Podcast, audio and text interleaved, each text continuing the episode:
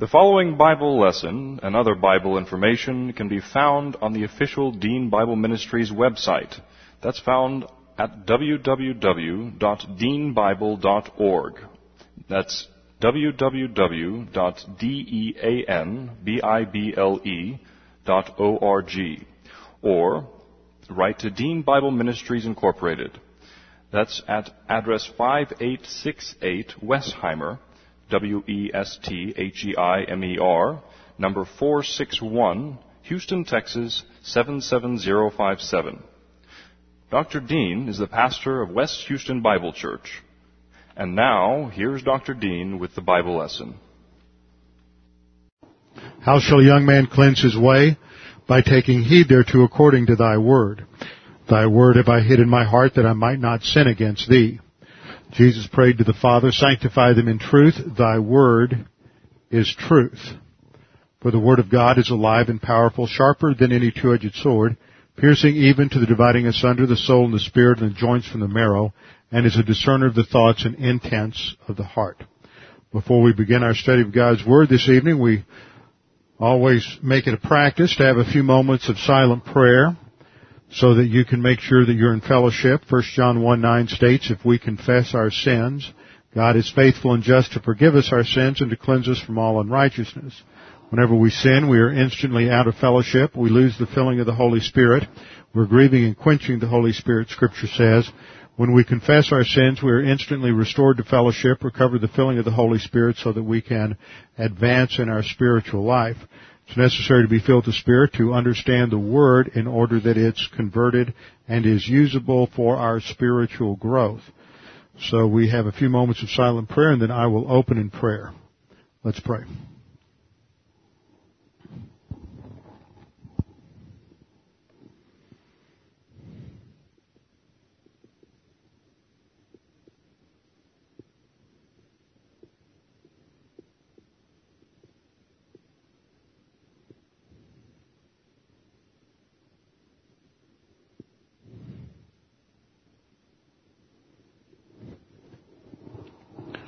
Father, we thank you for this opportunity to study your word this evening. We pray that we would be uh, open to what your word teaches, that we would be responsive, that we would be able to concentrate and focus under the teaching ministry of God the Holy Spirit. Pray, Father, that we would be uh, responsive to the challenge of your word to uh, renovate our thinking according to the absolute standards and instructions of your word. We pray this in Christ's name. Amen. Tonight we'll continue our study in Daniel chapter nine, Daniel chapter nine, and we will conclude our study of Daniel's prayer here in the first nineteen verses of Daniel nine. Daniel is praying this prayer as an, as an intercessor for the nation Israel. He is standing in their place seeking Uh, God's uh, grace. He is challenging God to let the people return to the land on the basis of his studies in Jeremiah and in Deuteronomy. Daniel has recognized that they were to be out of the land for seventy years due to the number of uh, Sabbaths that they had failed and sabbatical years that they had failed to to follow. Under the Mosaic Law, every seventh year was a sabbatical year, and during that sabbatical year, no one was to work. They were not to work in the fields, and they were to let the uh, fields go fallow, and it was a time when the nation would be trusting God. That was the whole purpose of both the Sabbath, one day a week, as well as the sabbatical year, was to exemplify nationally that they were relying upon God to take care of all of the national needs. Now, they had failed to trust God by following the sabbatical year concept for a number of years. We don't know how many. There have been a number of different speculative schemes trying to work out just exactly which years were involved, but none of them uh, fit any precise biblical pattern. We do know that for this, that there were seventy years, and that since a sabbatical year occurred once every seven years, that comes out to four hundred ninety years. Now, that is going to be important. That figure of four hundred ninety years is going to be important for understanding the and interpreting Daniel's uh, vision called Daniel's seventy weeks, starting in verse twenty-four, and we will begin that next week, one of the most important and impressive prophecies in the Old Testament. That is a prophecy that truly helps us understand that God has a future plan for Israel and the timetable involved in the coming of the Messiah, as well as some important information related to the tribulation and the Antichrist. But that's next time. Tonight we're going to finish up the prayer, where we have seen several and learned several important principles related to prayer. And one of those has to do with the importance of confession. Confession is not something that was related simply to the Old Testament. Now, in terms of understanding confession, a couple of points I, I want to make, because these things, I find, are not brought out and not clearly understood by a lot of people. There were two problems that you could run into in the Old Testament as far as sin was concerned. One had to do with ceremonial uncleanness. And this had to do with the ritual and ritual worship in the temple or earlier in the tabernacle.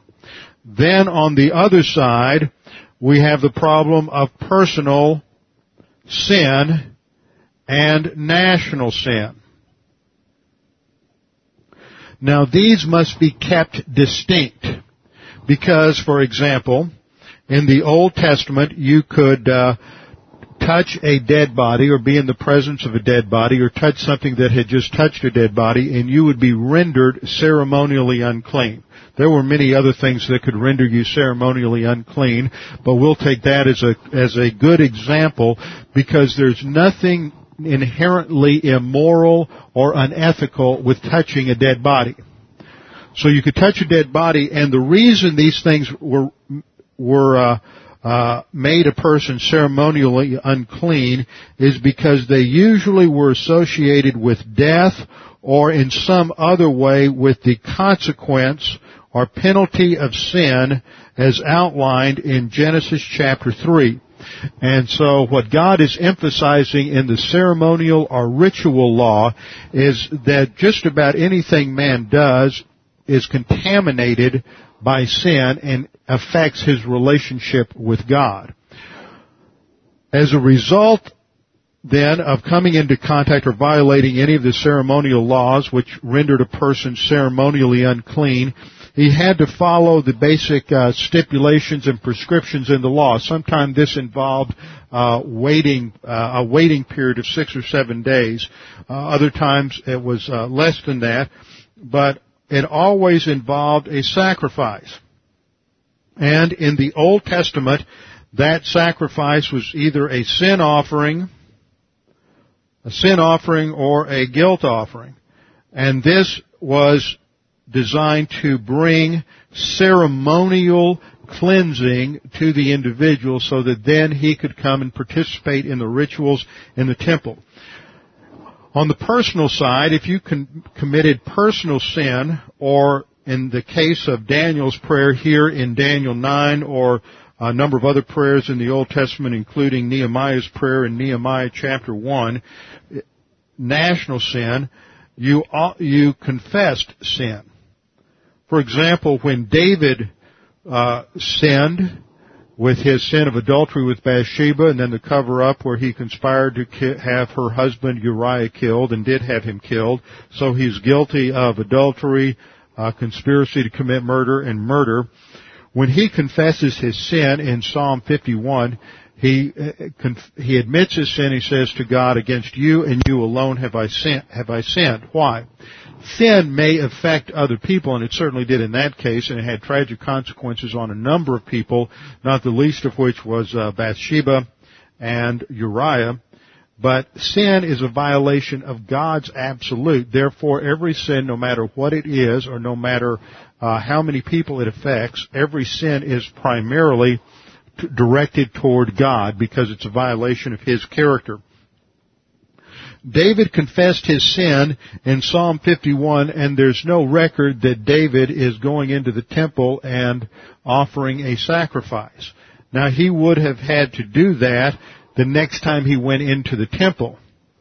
But there's a distinction between these two, and the reason is that the ceremonial and ritual practices are designed as visual training aids to teach us about what's going on in the arena of personal sin and national sin. In the Old Testament, the high priest would go into the temple or tabernacle, and on the day that the high priest was uh, inaugurated into his role, he would be washed completely. He would take a complete bath, and this was a symbol. Doesn't mean he was saved. I'm sure there were high priests in the Old Testament that were not saved. This does not mean he was saved, but it symbolized it.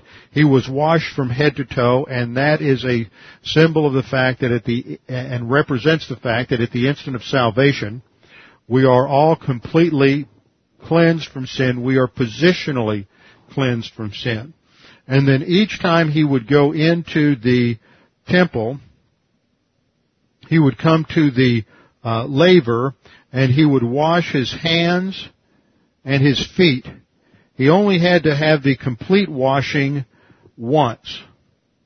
But every time he came into the temple, he would have to wash his hands and his feet, and that again symbolized the necessity of continual cleansing from sin in order to be able to go into the presence of God in the Holy of Holies. So there we have the two... The, the, the emphasis in the Old Testament. Now, some people have come along and said, well, because Christ was the end of sacrifices, Christ was the end of the law, there is, and he paid the penalty for sin completely, there is no need for uh, confession of sin in the New Testament. In fact, that's just legalism, and then they uh, usually interpret First John one nine as a salvation verse. The problem with that is that after the tribulation, when Jesus Christ returns at the second coming and establishes the millennial temple, as out described in Ezekiel chapter forty to forty-seven, there is a return to an animal sacrificial system in the millennial temple.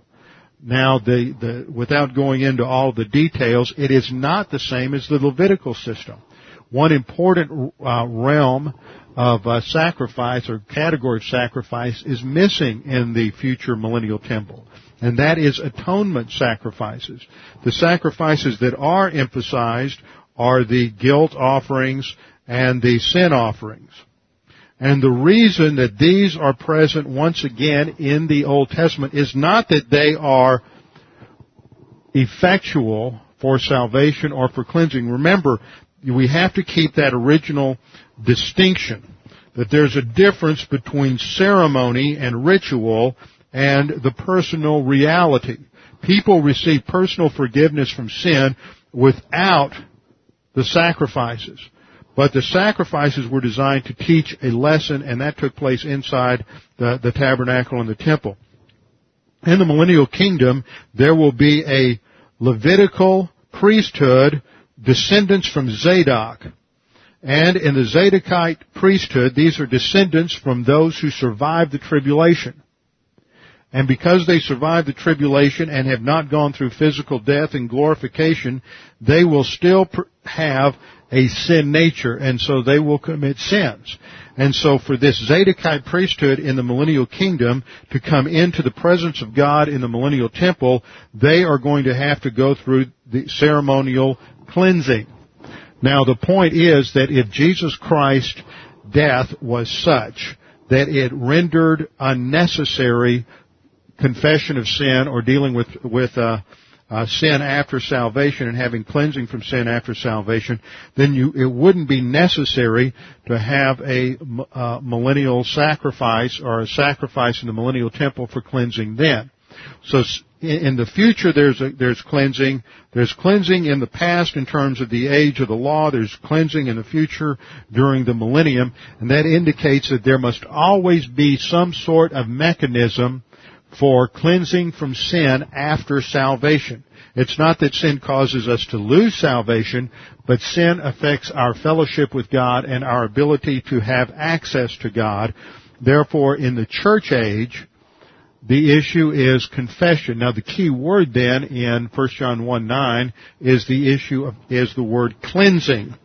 And that is necessary. Remember, in the Old Testament model and in the millennial temple model, you have two important things going on along with this. You have a temple and you have a priesthood.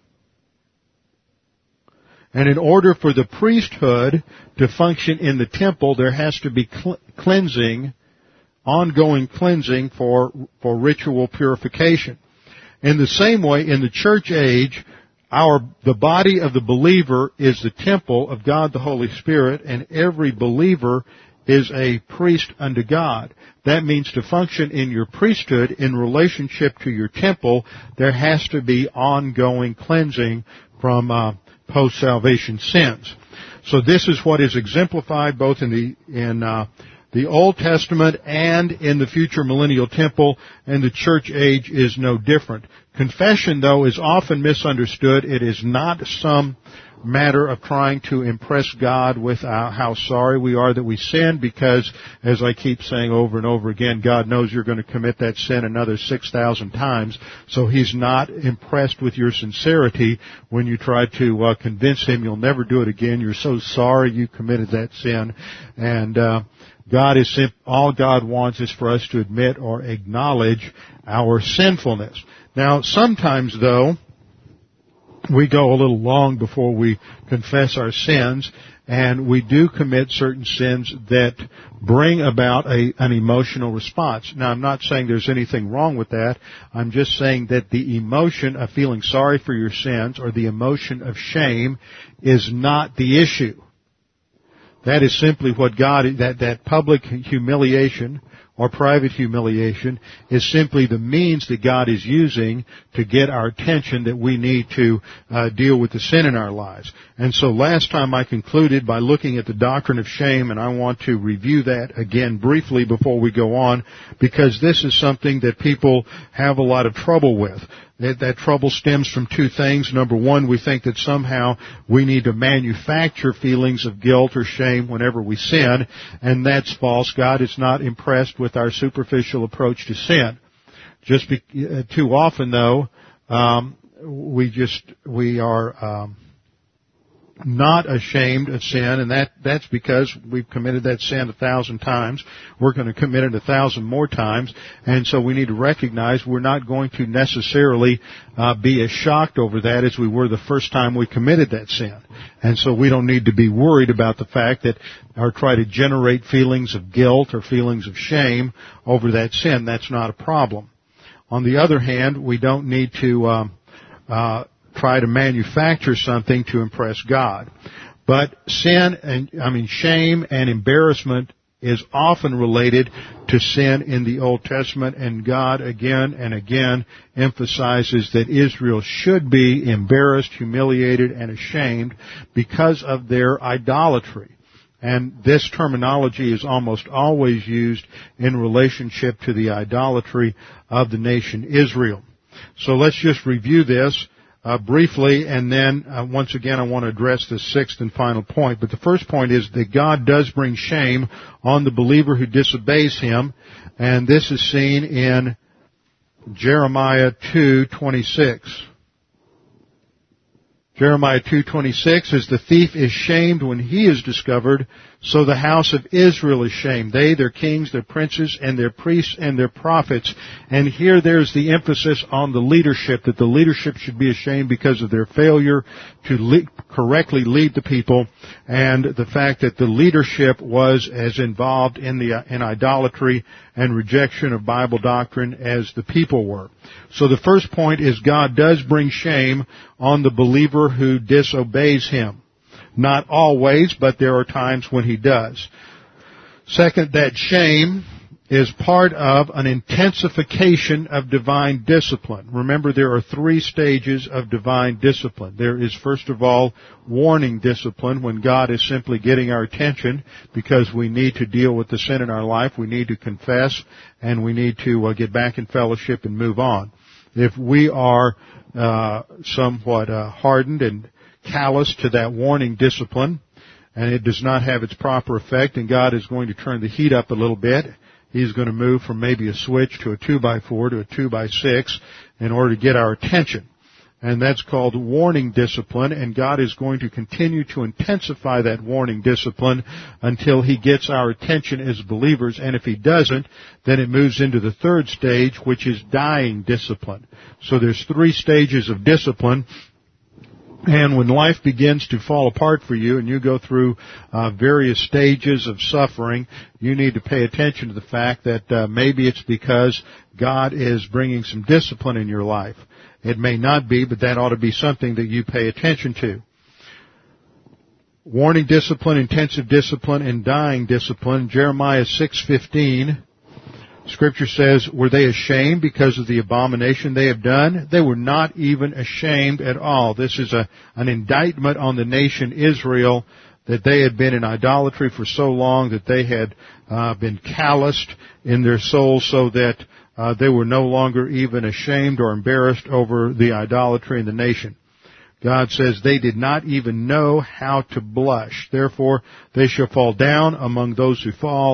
At that time that I, at the time that I punish them, they shall be cast down, says the Lord. So God uses shame to uh, bring discipline, to wake us up, and then if that fails, He intensifies it to dying discipline. Third, shame is public humiliation in order to enforce humility. See, sometimes we're, the problem with ongoing sin is always arrogance. And when we are arrogant, then we think that we can get away with whatever the sin is in our life, and we think that we don't have to deal with it, and that somehow it's just okay, that, that it was paid for at the cross, and we come up with all kinds of rationales to justify our sin. But then God has to do something if that continues for a lengthy period of time. Sometimes God is going to publicly humiliate an individual in order to teach them humility and that they need to rely upon Him and bring bring them back to grace orientation. Jeremiah three twenty-five states, "Let us lie down in our shame and let our humiliation cover us, for we have sinned against the Lord our God." This is a recognition on the part of Israel of their sin. "We and our fathers since our youth, even to this day, and we have not obeyed the voice of the Lord our God." So shame is used by God in order to enforce humility. Point number four. However, the end goal is not shame or embarrassment per se. See, some people want to wallow in that. If you have a trend towards asceticism, if you have a trend towards uh, self-righteousness, then uh, perhaps you like to wallow in your humiliation and in shame. That was the, what motivated a lot of the early monastics. And that was a movement of asceticism that began in about the third century A D, and perhaps its most extreme form was the, the group that was called the Pillar Saints. And these were people like uh, Simon Stylites and a number of others who would go out in the Egyptian desert, and they would sit on top of a pillar, sometimes for years, in order to impress everybody with their humility. And uh, people would come from uh, miles, hundreds of miles around in order to hear uh, their words of wisdom. And as the years went by, they would increase the size of their pillar, and that was a way to, to indicate. It was sort of a, and then they would also get involved in wearing uh, uh, camel hair shirts inside out, so it'd be extremely uncomfortable. Some were involved in self-flagellation, where they would go into the caves and they would whip themselves. All of this in order to uh, self-inflict humiliation and shame, because they thought that that in and of itself was a sign of spirituality. But God merely uses the shame and the embarrassment as a means to an end if we are resistant to discipline. So shame is designed to get our attention, Ezekiel sixteen sixty-three, "In order that you may remember and be ashamed and never open your mouth anymore because of your humiliation, when I have forgiven you for all that you have done." So God uses that to get our attention and te- to teach us to keep our mouth shut and humble ourselves uh, to, for the teaching of His Word. The issue is not shame or embarrassment. The issue is to confess our sin and to move on. And confess means to admit or acknowledge guilt. It doesn't mean to feel sorry for your sins. It doesn't mean to try to uh, bargain with God. and to to ask God. The Scriptures do not say ask for forgiveness. The Scripture says confess your sins and God will forgive you. So we are to simply admit or acknowledge our sins to Him and um, and move on. And then at the instant of confession of sin, we're restored to fellowship and we recover the filling of the Holy Spirit. Now the sixth point is one that has come to mind more and more in the last couple of weeks, especially as we watch this this horrible uh, uh, scenario unfold on television related to uh, the Roman Catholic priesthood and the pedophilia and the sexual abuse and everything else, because we live in an age when there are a number of people who have grown up in situations when when they were victims of sexual abuse, when they were victims of physical abuse, when they were victims of pedophilia, and often people who come up in a background like that feel are very embarrassed. They have a sense of shame, and this is something that that that hangs over them for much of their life. That is a problem for them. The principle here is that when you have done nothing wrong and you're the victim of a crime, then you have no reason to feel shame. Now you might, but you have, that's a problem, that a test that you're going to have dealing with your own sin nature. You have to learn to apply doctrine to that and realize that that was a particular uh, problem that you faced in life. Other people face other problems in life. We all live in a fallen world, and God's grace forgives us from anything that we have done. But in those situations, there's nothing that, that you have done, and so you need to learn to apply God's word to that situation and move on. God was fully aware in eternity past of any and every problem we face in life. No matter how horrendous, how awful, no matter how terrible it may be, no matter how overwhelming those feelings might be at some times, God knew about those in eternity past, and He made a perfect provision in His Word, giving us promises so that we can deal with situations like that. And uh, that is exactly what we have to do. And so the principle is that there's a couple of situations when it is wrong to feel shame. One is when you've done nothing wrong and you're simply the victim of some crime or sin like child abuse, rape, or sexual abuse. The other time in which it's wrong to feel shame is once you have confessed your sin. I don't care how terrible the sin was. I don't care how horrible it was or how public the humiliation. We all know that there are times when people commit certain acts, certain sins. Everybody knows about it. It's right out there in the open. And it's easy to kick yourself and go on a pity party and uh, beat yourself up for weeks and months and years to come. But God's Word says that once we admit our sin to God, it's over with. God forgives us, God forgets the sin, He removes it from us, and every time we get involved in, in uh, pity parties, every time we get involved in feeling guilty over that, what we are in saying in effect is, God, you really didn't forgive me, I have to uh, help out in the situation by feeling sorry for this. So it is a sin to feel guilty about sins that we have already confessed, because at the instant of confession we are forgiven, and all we're doing is trying to uh, dredge it up again, and that is the path to uh, self-destruction and all kinds of emotional problems. Now Daniel prays, starting in uh, verse seven we read, O Lord, righteousness to you, but to us shame of face. As it is this day to the men of Judah and to the inhabitants of Jerusalem and all Israel, those near and those far off in all the countries, that is, those who have been scattered outside of the land and the diaspora, to which you have driven them, and the, the, the verb there indicates that God has active, actively drove them out of the land. And all the countries to which you have driven them, because of the unfaithfulness which they have committed against you. And that term for unfaithfulness will take us back to the Mosaic Law. What we must understand is that Daniel's prayer is grounded in an understanding of God's covenant with Israel. And I've said this again and again, you have to understand that the Mosaic Law was a covenant, a contract between God, party of the first part, and Israel, party of the second part.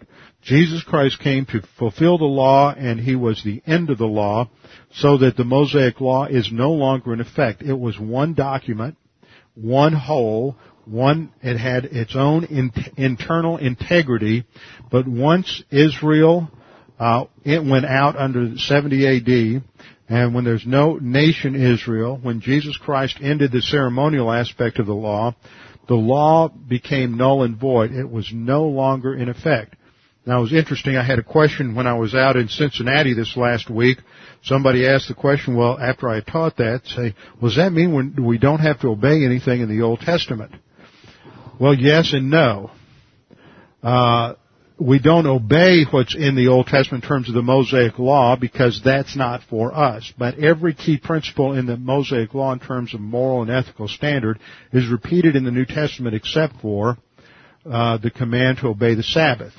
But we murder was not uh, made wrong because of the Ten Commandments. Uh, adultery was not made wrong, be, made a sin because of the Ten Commandments. Murder, adultery, thievery, lying, false witness were all wrong from the instant Adam's, Adam ate of the fruit of the tree of the knowledge of good and evil. The, the Mosaic Law was simply the constitution, the legal code for the nation Israel. And in that code, God promised Israel that if they obeyed the law, God would bless them in certain ways. If they broke covenant with God, if they were unfaithful to that covenant, then God would discipline them. And God outlined five successive series or cycles of discipline that the nation would go through. And the most extreme form, the fifth cycle of discipline, was that God would remove them from this land that He had promised them. This land that was supposed to be the land of, of uh, milk and honey, a land, a place of blessing, and God would take them out of the land, and that would be a sign to Israel and to all the nations that God was punishing Israel. So what da- what Daniel is saying here is that because of the unfaithfulness, that is because they broke the Mosaic covenant, they are outside the land, and God drove them outside of the land.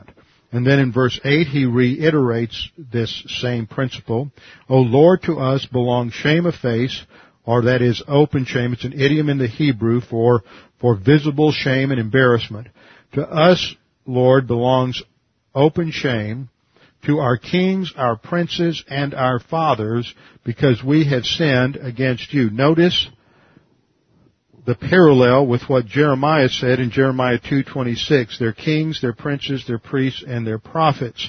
So it is clear from the vocabulary in nine eight that Daniel has uh, has saturated his soul with the Word of God in terms of the scroll of Jeremiah.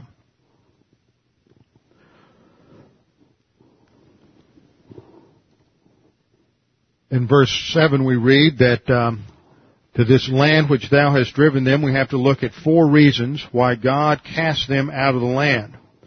First, God cast them out of the land because of negative volition. They had rejected God's Word. God's Word was not a priority for them. They would rather be involved in any of the details of life than be involved in uh, going to listen to Jeremiah teach the Bible and responding positively by applying Bible doctrine in their lives.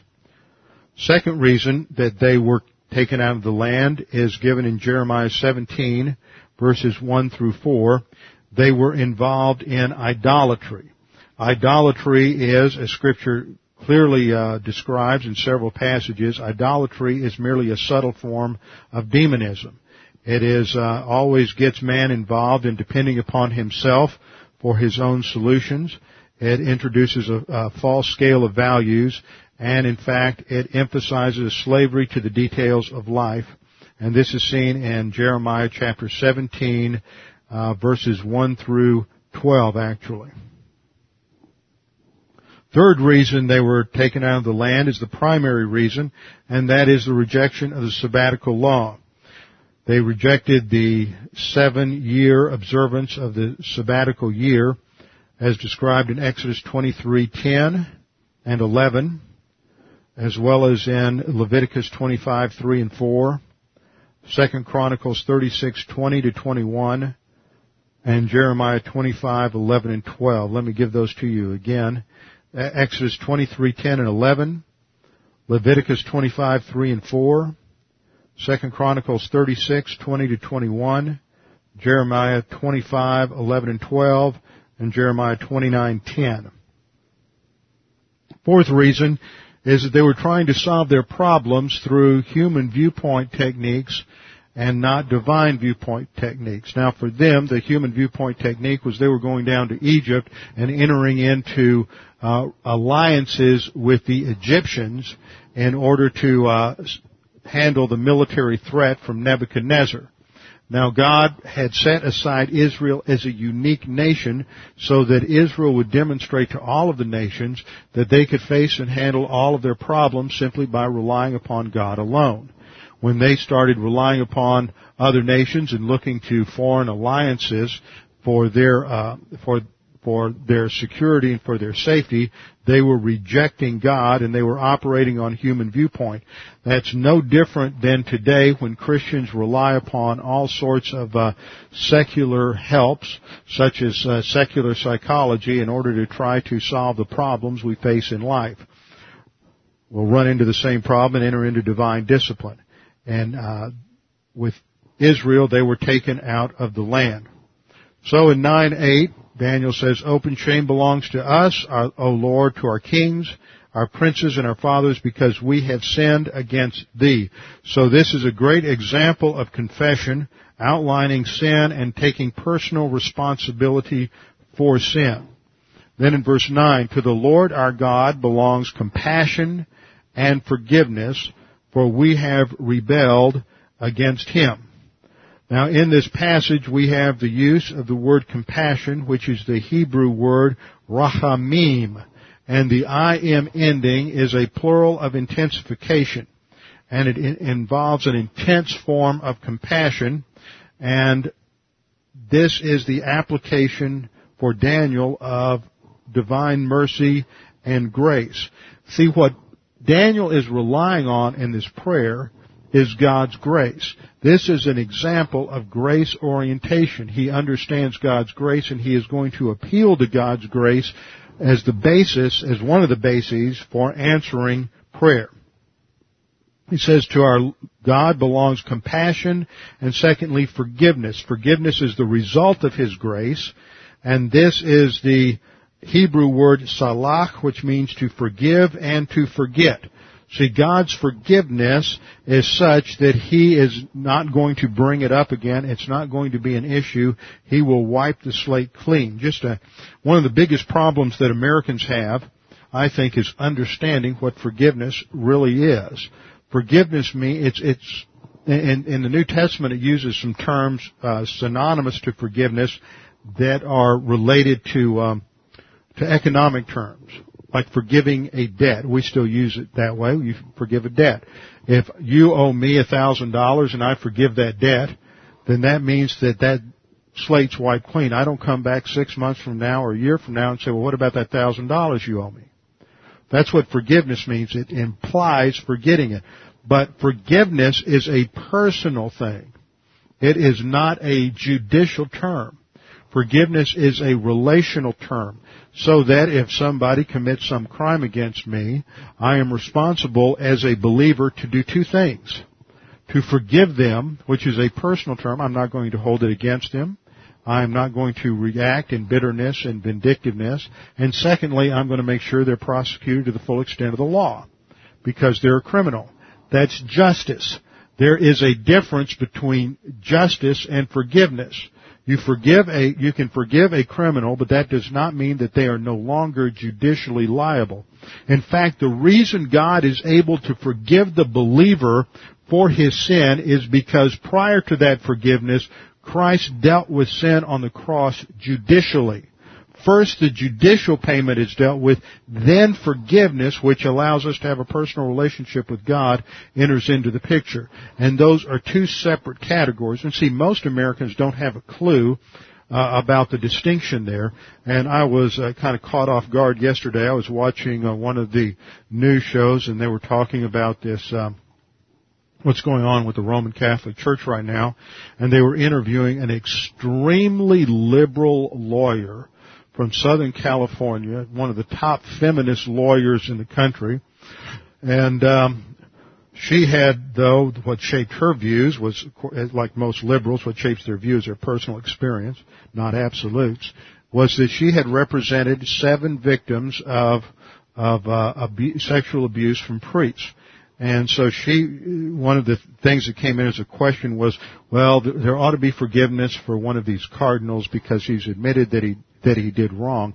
And she came back and she said, well, forgiveness is great, but he broke the law, and so we need to prosecute him to the full extent of the law.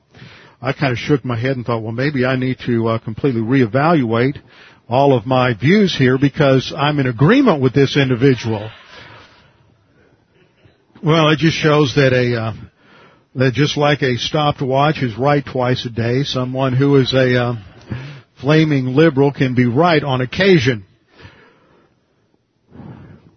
Forgiveness, though, is a, remember that, forgiveness is a personal, a relational term, and it is not the same as justice. And because ju- justice was taken care of on the cross, Christ paid the penalty for our sin, therefore we can, on that basis, have Uh, forgiveness, which is a personal application of that and our relationship with God.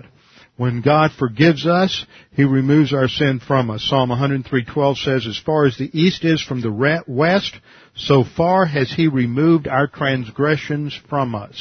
That means that when you sin, no matter how much you shock yourself, and no matter how much you shock your friends and family, when you confess that sin, God forgives you, and He forgets it and removes it from you. And when you bring it back up, either in memory or uh, by feeling guilty over it again, you're basically saying simple confession wasn't enough, that you have to add your own uh, pity party to it in order to impress God.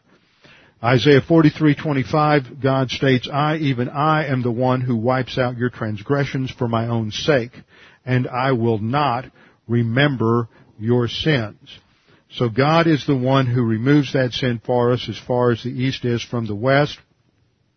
And these are two verses that you should commit to memory, especially if you have a problem with always feeling guilty over your, over your sins. The emphasis here is grace. What gives Daniel the courage to pray like this is the fact that he is grace-oriented and he understands that the basis for answered prayer is God's grace, and so he is going to uh, maximize his dependence upon God's grace, and he is going to take advantage of God's grace, and he's going to exploit God's grace. And that's the mark of a mature believer. I always find it amazing when I run into believers who are um, uh, hesitant to really ask God for anything. And that just shows they don't understand grace, and usually they're too impressed with themselves, and um And they don't understand the dynamics of grace. God wants to give things to us. We have not because we ask not, James says, and we often ask not because uh, we have f- a false understanding of God's grace. I always remember this episode that happened with the pastor I grew up under. Uh, George Meisinger told me this story one time back when George was in seminary, and he and his wife were down in Houston, and they were house-sitting for the pastor. And this was back in the uh, mid-sixties when uh, a dollar was worth a lot more than it is now. You know, ten dollars back then would buy about what one hundred dollars would buy now. And so as the pastor and his wife and family were getting in the car to head out for vacation, the pastor got out of the car and came back to him and said, George, you know, here's George is a poor seminary student, says, you're probably uh, going to be a little strapped for cash. And he reaches in his pocket and pulls out a wad of bills and peels off two hundred dollar bills. That was a lot of money in nineteen sixty-five. Hands those bills to George, and George is saying, no, no, no, you don't, you don't need to give me anything. And the pastor looked him in the eye and said, if you don't accept this, you don't understand grace. And if you don't understand grace, you'll never make it as a pastor. That's a great lesson to learn. Too many people are hesitant to ever accept a gift. And if you want to accept a gift, you don't understand grace. Because that's what salvation is all about. It's a free gift. And God wants to bestow free gifts on us. And, and that's just an illustration of grace orientation and what that is all about. Now in Daniel ten, Daniel goes on with his confession, and he says, nor have we obeyed the voice of the Lord our God. That is, they did not listen to what He said through His prophets. We have uh, not obeyed the voice of the Lord our God to walk in His teachings. That's the application. They didn't obey them, and they did not walk in them. You see, you can't obey, obey what you don't accept. and you, what you don't believe, and you can't apply what you don't know. So if you don't know something and you haven't listened, then you won't obey it and you won't ap- apply it. And he says that uh, we did not obey the voice of the Lord our God. They refused to listen to the prophets. We did not obey the voice of our Lord to walk in his teachings. They rejected doctrine. They would not apply doctrine, uh, which he set before us through his servants, the prophets. And in essence, what he is saying here and in verse eleven is a recognition of Israel's national sin. I want you to notice that he includes himself in this confession. It says, indeed, all Israel has transgressed thy law. It didn't matter if, if Daniel, who wasn't a part of that, who had not been involved in the idolatry, Daniel, who as a young man was positive to the word, Daniel still includes himself because he was part of that culture, and they were corporately guilty. Indeed, all Israel has transgressed thy law and turned aside, not, obe- not obeying thy voice. So the curse has been poured out on us. Notice he includes himself in that. Along with the oath which is written in the law of Moses, the servant of God, for we have sinned against him. Notice once again, sin is not against the people you have offended. Sin is always against God because sin means to violate his standard. It is, sin is not a violation of human standard or human law. So he is reminding God about the fact that he has, uh, that the nation has disobeyed God, uh, as God had warned them about in Deuteronomy chapter thirty. And so he is calling God back to those promises in Deuteronomy thirty that if the nation turned to him, then they would be blessed.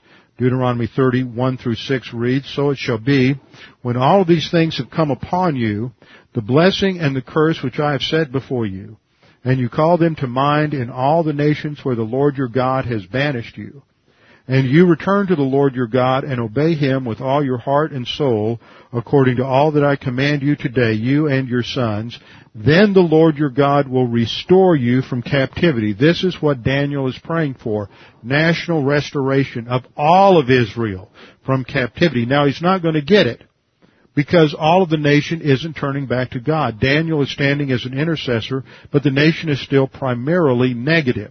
So only a portion of the nation is going to return to the land in five thirty-five B C and, in fact, before our Lord returned. You do not have a complete restoration of Israel to the land in the Old Testament. God had promised, though, that he would restore them from captivity, have compassion on you, and will gather you again from all the people. See, that didn't happen. He did not restore them from all the peoples, but only some of them. From all the peoples where the Lord your God has scattered you. If your outcasts are at the ends of the earth, from there the Lord your God will gather you, and from there he will bring you back. Since this is promised and hasn't yet been fulfilled, we know it must be fulfilled in the future, and there will be an international, a complete international regathering of the nation in the future. Deuteronomy thirty, verse five, and the Lord your God will bring you into the land which your fathers possessed. That means there must be a future restoration of the nation in the land. But notice, this restoration is not talking about what's going on today, because this is talking about the restoration of a nation that has turned back to God completely. We must make a distinction between the return of some Jews to the land, a partial regathering of an unregenerate or unsaved nation that uh, must be there for the, at the tribulation, and the regathering of a saved, regenerate people, which takes place at the end of the tribulation. But as we will see next week and the following week, there are promises in the Scripture of two international regatherings that take place in the future. One is a nation regathered in unbelief, and one is a nation regathered in belief. And both have to be fulfilled and have not yet been fulfilled. I think we are, what we see today is perhaps a, a fulfillment of the regathering of the nation in unbelief. When Daniel, uh, Deuteronomy thirty verse six says, moreover, the Lord your God will circumcise your heart and the heart of your descendants. That's talking about salvation. That's not today. Will circumcise Uh, your heart and the heart of your descendants to love the Lord your God with all your heart, with all your soul, in order that you may live. Now in Daniel nine eleven, Daniel says, Israel has transgressed thy law, and that's the Hebrew word avar, which means to pass over, to take away, or to cross over. That means they have crossed the law. They have uh, disobeyed the law. It's a different word for sin than those that were used in verse five, and it means to cross over the Torah or to break the Torah, to break the law. When he states in here, they have transgressed, that is, we have crossed over the, thy law and turned aside. That word means to departing from the obedience to the law into uh, disobedience. And this would, of course, bring in the cursing that's outlined in Leviticus chapter twenty-six and in Deuteronomy chapter twenty-eight. When he says, so the curse has been poured out on us, that is the curse of Leviticus chapter twenty-six, all five stages of national discipline. Then in verse twelve we read, thus he has confirmed his words which he had spoken against us and against our rulers who ruled us, to bring on us great calamity, for under the whole heaven there has not been done anything like what was done to Jerusalem. And that refers to the destruction of Jerusalem in five eighty-six B C I'm reminded of our Lord's words in Matthew twenty-four, that when he refers to the coming tribulation, he says there was never any destruction like that in all of human history. So uh, this destruction in five eighty-six B C is simply a, uh, a, a, a pale representation of what will take place in the tribulation. Then in verse thirteen and fourteen we read, as it is written in the law of Moses, all this calamity has come on us, yet we have not sought the favor of the Lord our God by turning from our iniquity and giving attention to thy truth. See, he recognizes that even though he's turning to God, the nation as a whole is not seeking God's grace. That's where what it means, have not sought the favor of the Lord our God. The word favor there means grace. That the nation is not turning to God, but he is on their behalf. And then in verse fourteen, therefore the Lord has kept the calamity in store and brought it on us, for the Lord our God is righteous with respect to all his deeds which he has done, but we have not obeyed his voice. And here he recognizes that divine discipline is a manifestation of God's righteousness and God's holiness. So this is the end of his national uh, confession. And we are reminded briefly here of the reasons why Christians suffer. There are six reasons why believers suffer and four reasons why unbelievers suffer. First of all, believers suffer because of the fall, because we are all living in a fallen world and we are fallen creatures. We all suffer. Second reason we suffer is because of rebellion toward doctrine. We reject doctrine, we disobey God's specific mandates, and the result is suffering, self-induced misery. Third, we suffer because we're associated with others who are being disciplined, either family members or businesses or in a nation. Even though we may be obedient to God as Daniel was, because he was associated with a nation that was disobedient, he suffered. So we have cursing by association. Fourth, we suffer because we are identified with the Lord Jesus Christ in Satan's world. Because you are a believer, you have a target on your back for Satan and the demons to attack. Fifth, there's, sometimes there's no other way to learn certain doctrines. We have to suffer because that God puts us into those testing situations so that we can learn to apply doctrine. And then sixth, the sixth reason believers suffer is as a testimony to unbelievers, other believers, and to angels. Now, those last uh, three do not apply to unbelievers.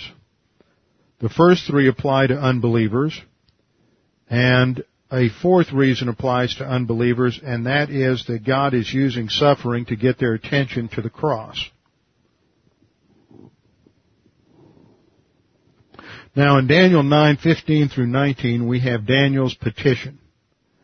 Daniel's petition. He states, verse fifteen, and now, O Lord our God, who has brought thy people out of the land of Egypt with a mighty hand and has made a name for thyself, as it is this day, we have sinned, we have been wicked. So he repeats his confession, but he says, focuses on what God has done historically. He reminds God of what God did in the Exodus, that God brought out a special people for himself, delivered them from slavery in Egypt, so therefore God had a purpose for this nation. So he is reminding God of the Mosaic covenant, the establishment of a special relationship with Israel, and a special uh, purpose for Israel. Then in verse sixteen he states, O Lord, in accordance with all thy righteous acts, let now thine anger and thy wrath turn away from thy city Jerusalem. Notice how he is arguing here. He is presenting a case before God that because God had a purpose in Israel, he should complete that purpose. In the eyes of fallen mankind in general, it would be a travesty if God continue to discipline Israel. So he is not arguing with God, Lord, do this for me because I deserve it, because I'm nice, because, you know, we've been miserable for seventy years. He is saying, Lord, your character is at stake here. You called us out with a special purpose, and you need to fulfill that purpose. So he goes back to God's promises. He goes back to the foundation of the covenant, and he presents an airtight case to God for why God needs to act on behalf of his people. He argues in terms of God's stated plan for history and for the nation, and he argues in terms of God's character and the testimony of his actions to the nations. Verse seventeen, he says, So now, our God, listen to the prayer of thy servant and to his supplications, and for thy sake, O Lord, let thy face shine on thy desolate sanctuary. In other words, he's praying to God to bless the nation, let them return to the land, and rebuild the temple. Then in verse eighteen, O my God, incline thine ear and hear. He's calling upon God to pay attention. Uh, he's using an anthropomorphism here because God doesn't have ears and God doesn't have eyes, but he is calling upon God to give him his full attention. O my God, incline thine ear and hear, open thine eyes and see our desolations, and the city which is called by thy name. Notice the emphasis. Jerusalem is a city called by God's name. Jerusalem has a special plan and purpose in God's, uh, or God has a special plan and purpose for the nation Israel. And it is not a, a city that has any, any history in Islam. You'll hear a lot of talk about that today, but Jerusalem is mentioned over seven hundred times in the Old Testament, and it is not mentioned once in the Quran. He calls upon God to pay attention to the city which is called by thy name, for we are not presenting our supplications before thee on account of any merits of our own. In other words, I'm not arguing for my own life or just to make life easier for us or to or to get back home, but on the basis of your promises and your character, on account of thy great compassion. So he appeals to the grace of God. And then in verse nineteen he states, O Lord, hear. O Lord, forgive. O Lord, listen and take action. For thine own sake, O my God, do not delay, because thy city and thy people are called by thy name. So he grounds his whole petition ultimately in the character of God, specifically God's faithfulness to his promise and God's grace. Now, I want to close this morning by looking at one other prayer in the Old Testament that is very similar, and another crucial prayer in the history of Israel, and will provide a bit of a backdrop to what uh, we'll study in the next section in Daniel nine. So turn with me to Nehemiah chapter one. Nehemiah chapter one. Uh, that's back a ways in your Old Testament prior to the Psalms. Uh, after First and Second Chronicles, you have Ezra, then Nehemiah and Esther. Historically, Nehemiah takes place uh, some hundred and almost one hundred thirty, one hundred forty years. You see, it would be about one hundred and, uh, not quite one hundred years, about ninety years after Daniel. And Nehemiah is still in Uh, the Persian Empire. And Nehemiah becomes very concerned because he, he is, uh, he is the cupbearer. That was a position of responsibility. By the time of Nehemiah's life, it was almost like being a prime minister. He, like Daniel, had a very high position in the kingdom because, uh, the cupbearer was one who would, was basically a food taster to make sure that the king would not get poisoned. But over the years, because, of course, someone like that had to be someone you trusted, uh, he became a confidant and a counselor to the king. So Nehemiah receives word at the first part of the chapter that things are in, in pretty much a mess back in Jerusalem. They haven't rebuilt the walls, the, and uh, the walls of Jerusalem, we read in verse three, are broken down, and the gates are burned with fire. Verse four, so it was when I heard these words that I sat down and wept. Notice, he has the same sort of emotional response that Daniel did because of sin. So there's nothing wrong with that, it's just that that doesn't necessarily impress God. He wept and mourned for many days. He was fasting and praying. Just like Daniel, he he just sets aside the details of life to focus on studying the Scriptures and praying, building an airtight case before God so that God will act. Verse five, he says, I pray, Lord God of heaven, O great and awesome God, you who keep your covenant and mercy with those who love you and observe your commandments. Notice he does the same thing Daniel does. He prays to God and argues with him on the basis of God's promise. Incidentally, this is uh, back in verse one, it's the twentieth year in the reign of uh, of uh, Artaxerxes, and this places it in four forty-four B C Now, that's an important date because that's the date that we're going to uh, see as important in the uh, starting point of Daniel's seventy weeks. Uh, verse five, verse six, he says, please let your ear be attentive and your eyes open. Notice the similarity in verbiage with Daniel's prayer. Be attentive, your eyes open, that you may hear the prayer of your servant, which I pray before you now day and night for the children of Israel, your servants, and confess the sins of the children of Israel, which we have sinned against you, both my father's house and I have sinned. We have acted corruptly against you, and have not kept the commandments, the statutes, nor the ordinances which you commanded your servant Moses.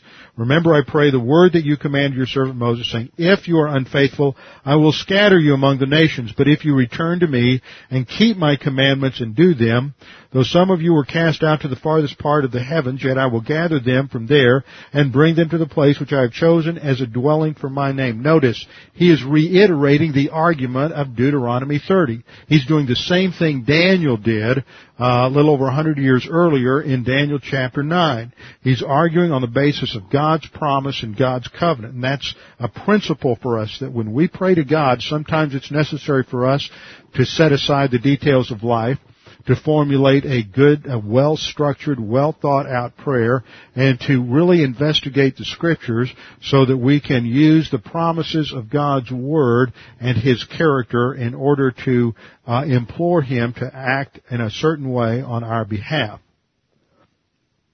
Verse ten, now these are your servants and your people whom you have redeemed by your great power. That's a reference to the Exodus again. And by your strong hand. O Lord, I pray, please let your ear be attentive to the prayer of your servant and to the prayer of your servants who desire to fear your name, and let your servant prosper this day, I pray, and grant him mercy in the sight of this man. So we will see the answer to that prayer Uh, next time as we get into our study of Daniel's uh, pr- Daniel's vision of the seventy weeks. But that sets us up for the future because it is Dan- it is Nehemiah's prayer that is going to kick off the beginning of Daniel's seventy weeks. With our heads bowed and our eyes closed. Father, we thank you for this opportunity to study your word uh, this evening, to see once again your faithfulness, your grace, to understand how important it is for us to rely upon your faithfulness and your grace in our prayers, for us to understand that it is your promises that form the foundation of our uh, petitions and intercessions. Father, we pray that you would challenge us with these things, that we might uh, uh, focus on having a, a more substantive prayer life. We pray this now in Christ's name. Amen.